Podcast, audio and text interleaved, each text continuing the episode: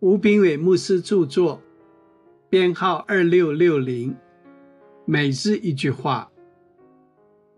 他们看见耶和华的作为，并他在深水中的奇事。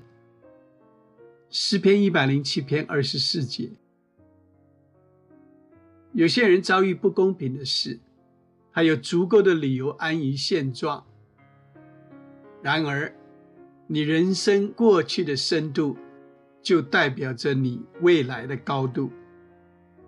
如果你经历许多负面的事，就表示你的未来会超乎想象地光明美好。你是否因为时间等太久或挫败，放弃了神赐给你的梦想和应许？今天神要给你全新的开始，你的信心要兴起。环境或许艰难，但你不是轻量级的人物，也不是容易打败的人。或许你只有弹弓和石头，但这两样东西里面蕴藏着神的恩典。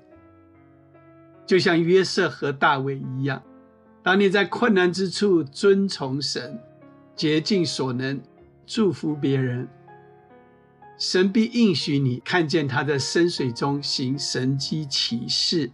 你必看见超自然的门打开，你必看见高升，你必看见神为你伸冤，你必发现你所不知的才干，你必完成不可能的梦想，你必打败比你更厉害的仇敌，你必超越病痛，你必戒除瘾症。我们要进入水深之处，才看得见耶和华的作为。我们要放下小格局的梦想和信念，摆脱过往的挫败和痛苦，进入全新的日子。你若有不平凡的心态，必跨入不平凡的未来。问题的大小不重要，重要的是你的靠山是谁。你或许遇到艰难挑战，但你是个有伟大命定的不平凡的人。你既有足够的力量和能力，就不要退缩，要站稳脚步。亲爱的，超自然的门打开了。